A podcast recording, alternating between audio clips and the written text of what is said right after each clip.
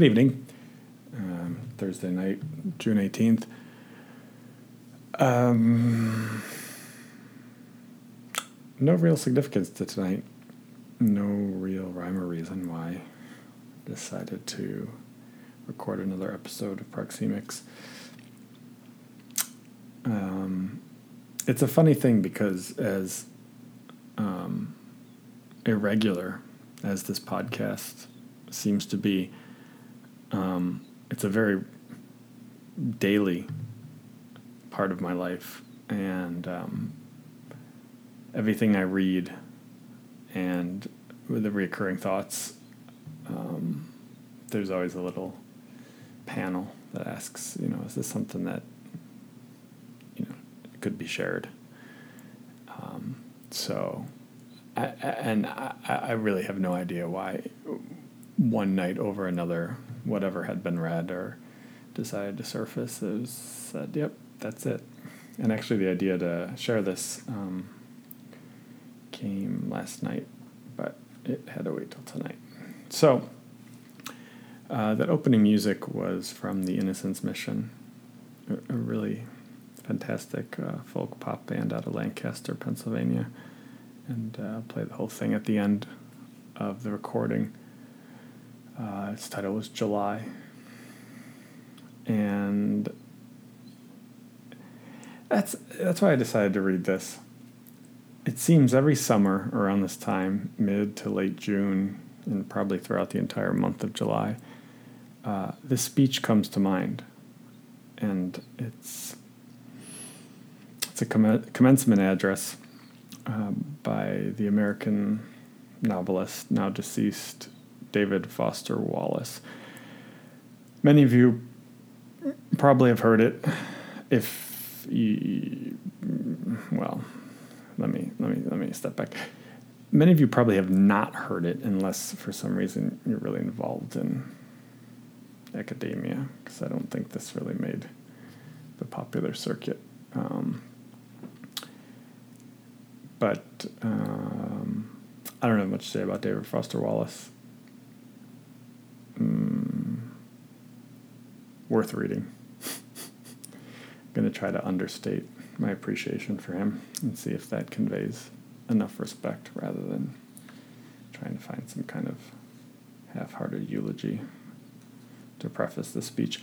Anyhow, this is a transcription of the 2005 Kenyon College commencement address. It's from May 21st, 2005, and it was written and delivered by David Foster Wallace.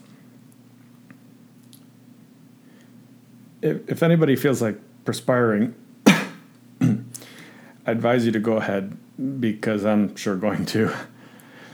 In fact, I'm gonna uh, pulls a handkerchief out of his pocket. Um, greetings, everyone, and congratulations to Kenyon's graduating class of 2005. There are these two young fish swimming along, and they happen to meet an older fish swimming the other way, who nods at them and says, Morning, boys. How's the water? And the two young fish swim on for a bit. And then eventually one of them looks over at the other and goes, What the hell is water? This is a standard requirement of U.S. commencement speeches, the deployment of didactic little parable-ish stories.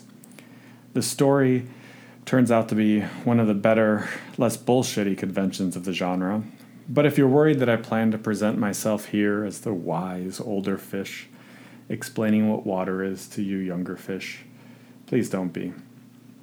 I am not the wise old fish. The point of the fish story is merely that the most obvious important realities are often the ones that are hardest to see and talk about. Stated as an English sentence, of course, this is just a banal platitude.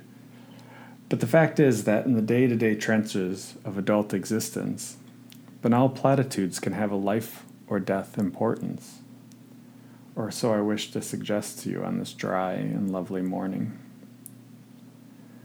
Of course, the main requirement of speeches like this is that I'm supposed to talk about your liberal arts education's meaning, to try to explain why the degree you are about to receive has actual human value instead of just a material payoff So let's talk about the single most pervasive cliche in the commencement speech genre, which is that a liberal arts education is not so much about filling you up with knowledge as it is about, quote, teaching you how to think. If you're like me as a student, you've never liked hearing this, and you tend to feel a bit insulted by the claim that you needed anybody to teach you how to think, since the fact that you even got admitted to a college this good seems like proof that you already know how to think. But I'm going to posit to you that the liberal arts cliche turns out to be not insulting at all. Because the really significant education and thinking that we're supposed to get in a place like this isn't really about the capacity to think, but rather about the choice of what to think about. If your total freedom of choice regarding what to think about seems too obvious to waste time discussing, I'd ask you to think about fish and water and to bracket for just a few minutes your skepticism about the value of the totally obvious. Here's another didactic little story. There are these two young guys sitting together in a bar in the remote Alaskan wilderness. One of the guys is religious, the other is an atheist, and the two are arguing about the existence of God with that special intensity that comes after about the fourth beer. And the atheist says, Look, it's not like I don't have actual reasons for not believing in God. It's not like I haven't ever experimented with the whole God and prayer thing. Just last month, I got caught away from the camp in that terrible blizzard, and I was totally lost, and I couldn't see a thing. And it was 50 below, and so I tried it. I fell to my knees in the snow and cried out, Oh God, if there is a God, I'm lost in this blizzard and I'm going to die if you don't help me. And now in the bar, the religious guy looks at the atheist, all puzzled. Well, then you must believe now, he says. After all, here you are, alive. The atheist just rolls his eyes. No, man. All that was was a couple of Eskimos happened to come by wandering and showed me the way back to camp. It's easy to run the story through the kind of standard liberal arts analysis. The exact same experience can mean two totally different things to two different people, given those people's two different belief templates and two different ways of constructing meaning from experience. Because we prize tolerance and diversity of belief, nowhere in our liberal arts analysis do we want to claim that one guy's interpretation is true and the other guy's is false or bad. Which is fine, except we also never end up talking about just where these individual templates and beliefs come from. Meaning, where they come from inside the two guys. As if a person's most basic orientation toward the world and the meaning of his experience were somehow just hardwired, like height or shoe size, or automatically absorbed from the culture, like language. As if how we construct meaning were not actually a matter of personal, intentional choice. Plus, there's a whole matter of arrogance. The non religious guy is so totally certain in his dismissal of the possibility that the passing Eskimos had anything to do with his prayer for help. True, there are plenty of religious people who seem arrogant and certain of their own interpretations, too. They're probably even more repulsive than atheists, at least to most of us.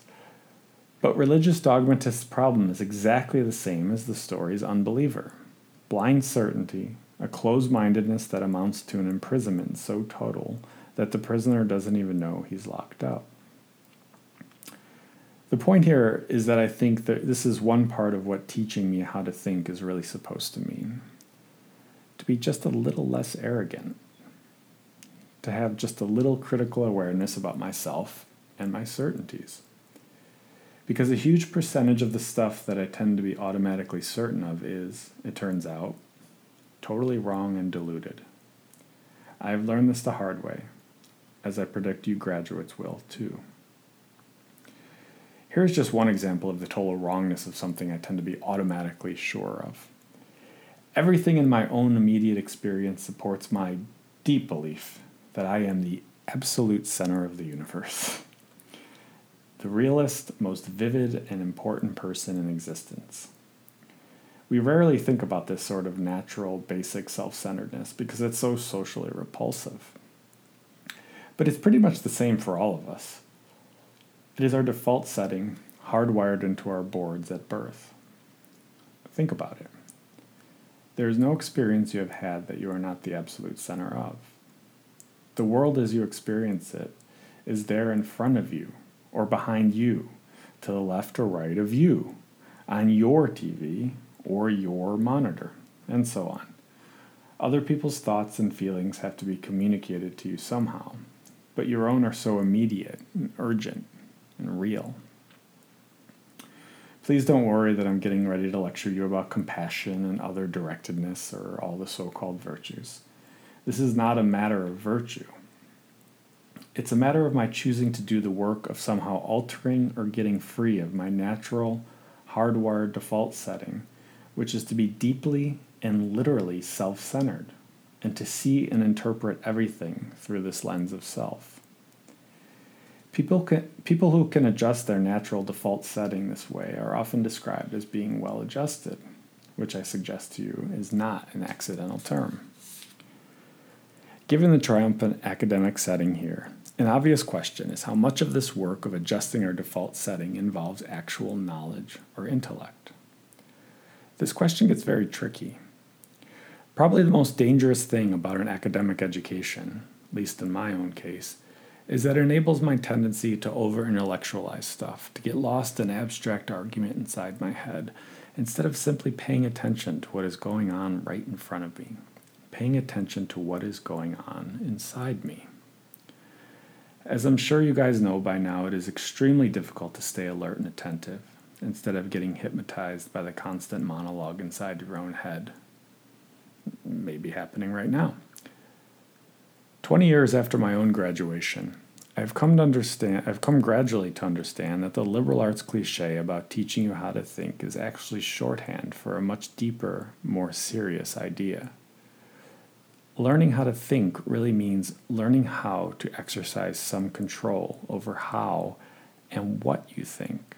It means being conscious and aware enough to choose what you pay attention to and to choose how you construct meaning from experience.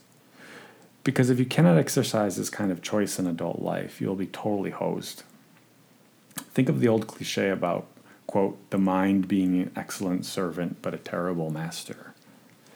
This, like many cliches, so lame and unexciting on the surface, actually expresses a great and terrible truth. It is not the least bit coincidental that adults who commit suicide with firearms almost always shoot themselves in the head they shoot the terrible master. And the truth is that most of these suicides are actually dead long before they pull the trigger. And I submit that this is what the real no bullshit value of your liberal arts education is supposed to be about. How to keep from going through your comfortable, prosperous, respectable adult life dead, unconscious, a slave to your head and to your natural default setting of being uniquely, completely, imperially alone day in and day out. This may sound like hyperbole or abstract nonsense. Let's get concrete. The plain fact is that you graduating seniors do not yet have any clue what day in, day out really means. There happens to be whole large parts of adult American life that nobody talks about in commencement speeches one such part involves boredom, routine, and petty frustration. The parents and older folks here will know all too well what I am talking about. By way of example, let's say it's an average adult day and you get up in the morning and go to your challenging white collar college graduate job and you work hard for 8 to 10 hours and at the end of the day you're tired and somewhat stressed and all you want is to go home and have a good supper and maybe unwind for an hour and then hit the sack early because of course you have to get up the next day and do it all again. But then you remember there's no food at home. You haven't had time to shop this week because of your challenging job. And so now, after work, you have to get in your car and drive to the supermarket. It's the end of the workday, and the traffic is apt to be very bad. So, getting to the store takes way longer than it should. And when you finally get there, the supermarket is very crowded because, of course, it's the time of the day when all the other people with jobs also try to squeeze in some grocery shopping. And the store is hideously lit and infused with soul killing music or corporate pop, and it's pretty much the last place you want to be, but you can't just get in and quickly out. You have to wander all over the huge, overlit store's confusing aisles to find the stuff you want, and you have to maneuver your junky cart through all these other tired, hurried people with carts, etc., etc., cutting stuff out because this is a long ceremony. And eventually you get all your supper supplies, except now it turns out there aren't enough checkout lanes open, even though it's the end of the day rush. So the checkout line is incredibly long, which is stupid and infuriating. But you can't take your frustration out on the frantic lady working the register, who is overworked at a job, whose daily tedium and meaninglessness surpasses the imagination of any of us here at a prestigious college. But anyway, you finally get to the checkout line's front. You pay for your food, and you get told to have a nice day in a voice that is the absolute voice of death. Then you have to take your creepy, flimsy plastic bags of groceries in your car with the one crazy wheel that pulls maddeningly to the left, all the way out through the crowded, bumpy, literary parking lot. And then you have to drive all the way home through slow, heavy, SUV intensive rush hour traffic, etc., etc. Everyone has done this, of course but it hasn't yet been part of your graduate's actual life routine, day after week after month after year. But it will be. And many more dreary, annoying, seemingly meaningless routines besides. But that is not the point. The point is that petty, frustrating crap like this is exactly where the work of choosing is going to come in. Because the traffic jams and crowded aisles and long checkout lines give me time to think. And if I don't make a conscious decision about how to think and what to pay attention to, I'm going to be pissed and miserable every time I have to shop. Because my natural default setting is the certainty that situations like this are really all about me, about my hungriness and my fatigue and my desire to just get home. And it's going to seem for all the world like everybody else is just in my way. And who are all these people in my way? And look at how repulsive most of them are, and how stupid and cow like and dead eyed and non human they seem in the checkout line. Or how annoying and rude it is that people are talking loudly on cell phones in the middle of the line. And look at how deeply and personally unfair this is. Or, of course, if I'm in a more socially conscious liberal arts form of my default setting, I can spend time in the end of the day traffic being disgusted about all the huge, stupid lane blocking SUVs and Hummers and V12 pickup trucks burning their wasteful, selfish 40 gallon tanks of gas. And I can dwell on the fact that the patriotic or religious bumper stickers always seem to be on the biggest, most disgustingly selfish vehicles, driven by the ugliest. Uh, here, the crowd starts to cheer, and he says parenthetically, This is an example of how not to think, though. Uh, driven by the ugliest, most disgustingly selfish vehicles, driven by the ugliest, most inconsiderate and aggressive drivers. And I can think about how our children's children will despise us for wasting all the future's fuel and probably screwing up the climate, and how spoiled and stupid and selfish and disgusting we all are, and how modern consumer society just sucks, and so forth, and so on. You get the idea. If I choose to think this way in a store and on the freeway, fine. Lots of us do. Except thinking this way tends to be so easy and automatic that it doesn't have to be a choice. It is my natural default setting. It's the automatic way that I experience the boring, frustrating, crowded parts of adult life when I'm operating on the automatic, unconscious belief that I am the center of the world and that my immediate needs and feelings are what should determine the world's priorities. The thing is that, of course, there are totally different ways to think about these kinds of situations. In this traffic, all these vehicles stopped and idling in my way. It's not impossible that some of these people in SUVs have been in horrible auto accidents in the past and now find driving so terrifying that the therapist has all but ordered them to get a huge, heavy SUV so they can feel safe enough to drive. Or that the Hummer that just cut me off is maybe being driven by a father whose little child is hurt or sick in the seat next to him and he's trying to get this kid to the hospital and he's in a bigger, more legitimate hurry than I am. It is actually I who am in his way. Or I can choose to force myself to consider the likelihood that everyone else in the supermarket's checkout line is just as bored and frustrated as I am, and that some of these people probably have harder, more tedious, and painful lives than I do. Again, please don't think that I'm giving you moral advice or that I'm saying you are supposed to think this way or that anyone expects you to just automatically do it. because it's hard. It takes will and effort. And if you are like me, some days you won't be able to do it, or you just flat out won't want to. But most days, if you're aware enough to give yourself a choice, you can choose to look differently at this fat, dead eyed, over made up lady who just screamed at her kid in the checkout line. Maybe she's not usually like this. Maybe she's been up three straight nights holding the hand of a husband who is dying of bone cancer. Or maybe this very lady is the low wage clerk at the motor vehicle department who just yesterday helped your spouse resolve a horrific, infuriating red tape problem through some small act of bureaucratic kindness. Of course, none of this is likely, but it's also not impossible. It just depends what you want to consider. If you're automatically sure that you know what reality is, and you are operating on your default setting, then you, like me, probably won't consider possibilities that aren't annoying and miserable. But if you really learn how to pay attention, then you will know that there are other options. It will actually be within your power to experience a crowded, hot, slow, consumer hell type situation as not only meaningful, but sacred, on fire with the same force that made the stars love, fellowship, the mystical oneness of all things deep down. Not that that mystical stuff is necessarily true. The only thing that's capital T true is that you get to decide how you're going to try to see it. This, I submit, is the freedom of a real education, of learning how to be well adjusted. You get to consciously decide what has meaning and what doesn't. You get to, you get to decide what to worship.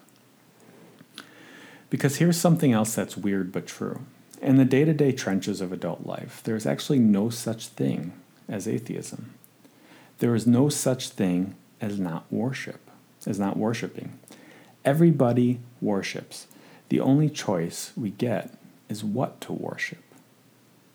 And the compelling reason for maybe choosing some sort of God or spiritual thing to worship, be it JC or Allah or Yahweh or the Wiccan Mother Goddess or the Four Noble Truths or some inviolable set of ethical principles, is that pretty much anything else you worship will eat you alive. If you worship money and things, if they are where you tap real meaning in life, then you will never have enough, never feel you have enough. It's the truth. Worship your body and beauty and sexual allure, and you will always find ugly. And when time and age start showing, you will die a million deaths before they finally grieve you.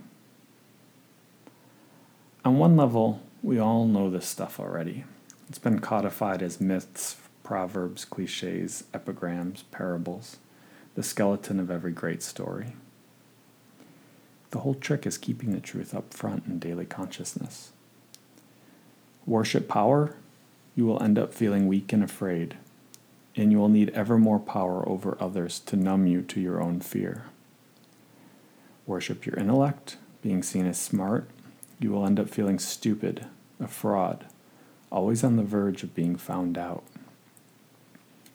But the insidious thing about all these forms of worship is not that they're evil or sinful, it's that they're unconscious. They are default settings. They're the kind of worship you just gradually slip into, day after day, getting more and more selective about what you see and how you measure value without ever being fully aware that that's what you're doing. And the so called real world will not discourage you from operating on your default settings, because the so called real world of men and money and power hums merrily along in a pool of fear and anger and frustration and craving and worship of self. Our own present culture has harnessed these forces in ways that have yielded extraordinary wealth and comfort and personal freedom. The freedom all to be lords of our tiny skull sized kingdoms, alone at the center of all creation. This kind of freedom has much to recommend it. But of course, there are all different kinds of freedom, and the kind that is most precious you will not hear much talk about, much in the great outside world of wanting and achieving. The really important kind of freedom involves attention and awareness and discipline, and being able truly to care about other people and to sacrifice for them over and over in myriad, petty, unsexy ways every day. That is real freedom. That is being educated and understanding how to think. The alternative is unconsciousness, the default setting, the rat race, the constant gnawing sense of having had and lost some infinite thing. I know that this stuff probably doesn't sound fun and breezy or grandly inspirational the way a commencement speech is supposed to sound. What it is, as far as I can see, is the capital T truth, with a whole lot of rhetorical niceties stripped away. You are, of course, free to think of it whatever you wish, but please don't just dismiss it as some finger wagging Dr. Laura sermon. None of this stuff is really about morality or religion or dogma or big fancy questions of life after death. The capital T truth is about life before death. It is about the real value of a real education, which has almost nothing to do with knowledge and everything to do with simple awareness. Awareness of what is so real and essential, so hidden in plain sight all around us, all the time, that we have to keep reminding ourselves over and over this is water. This is water. It is unimaginably hard to do this, to stay conscious and alive in the adult world day in and day out. Which means yet another grand cliche turns out to be true. Your education really is the job of a lifetime, and it commences now. I wish you way more than luck.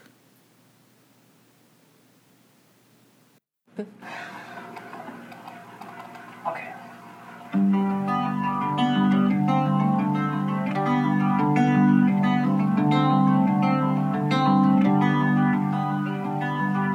This barren July, we both wake up so dry that no more tears can leave us. And all we found are roads we can't go down, eyes on a day we can't see. I hope it comes, I hope that water comes and drenches us in our clothes. Their world at night has seen the greatest light, too much light to deny.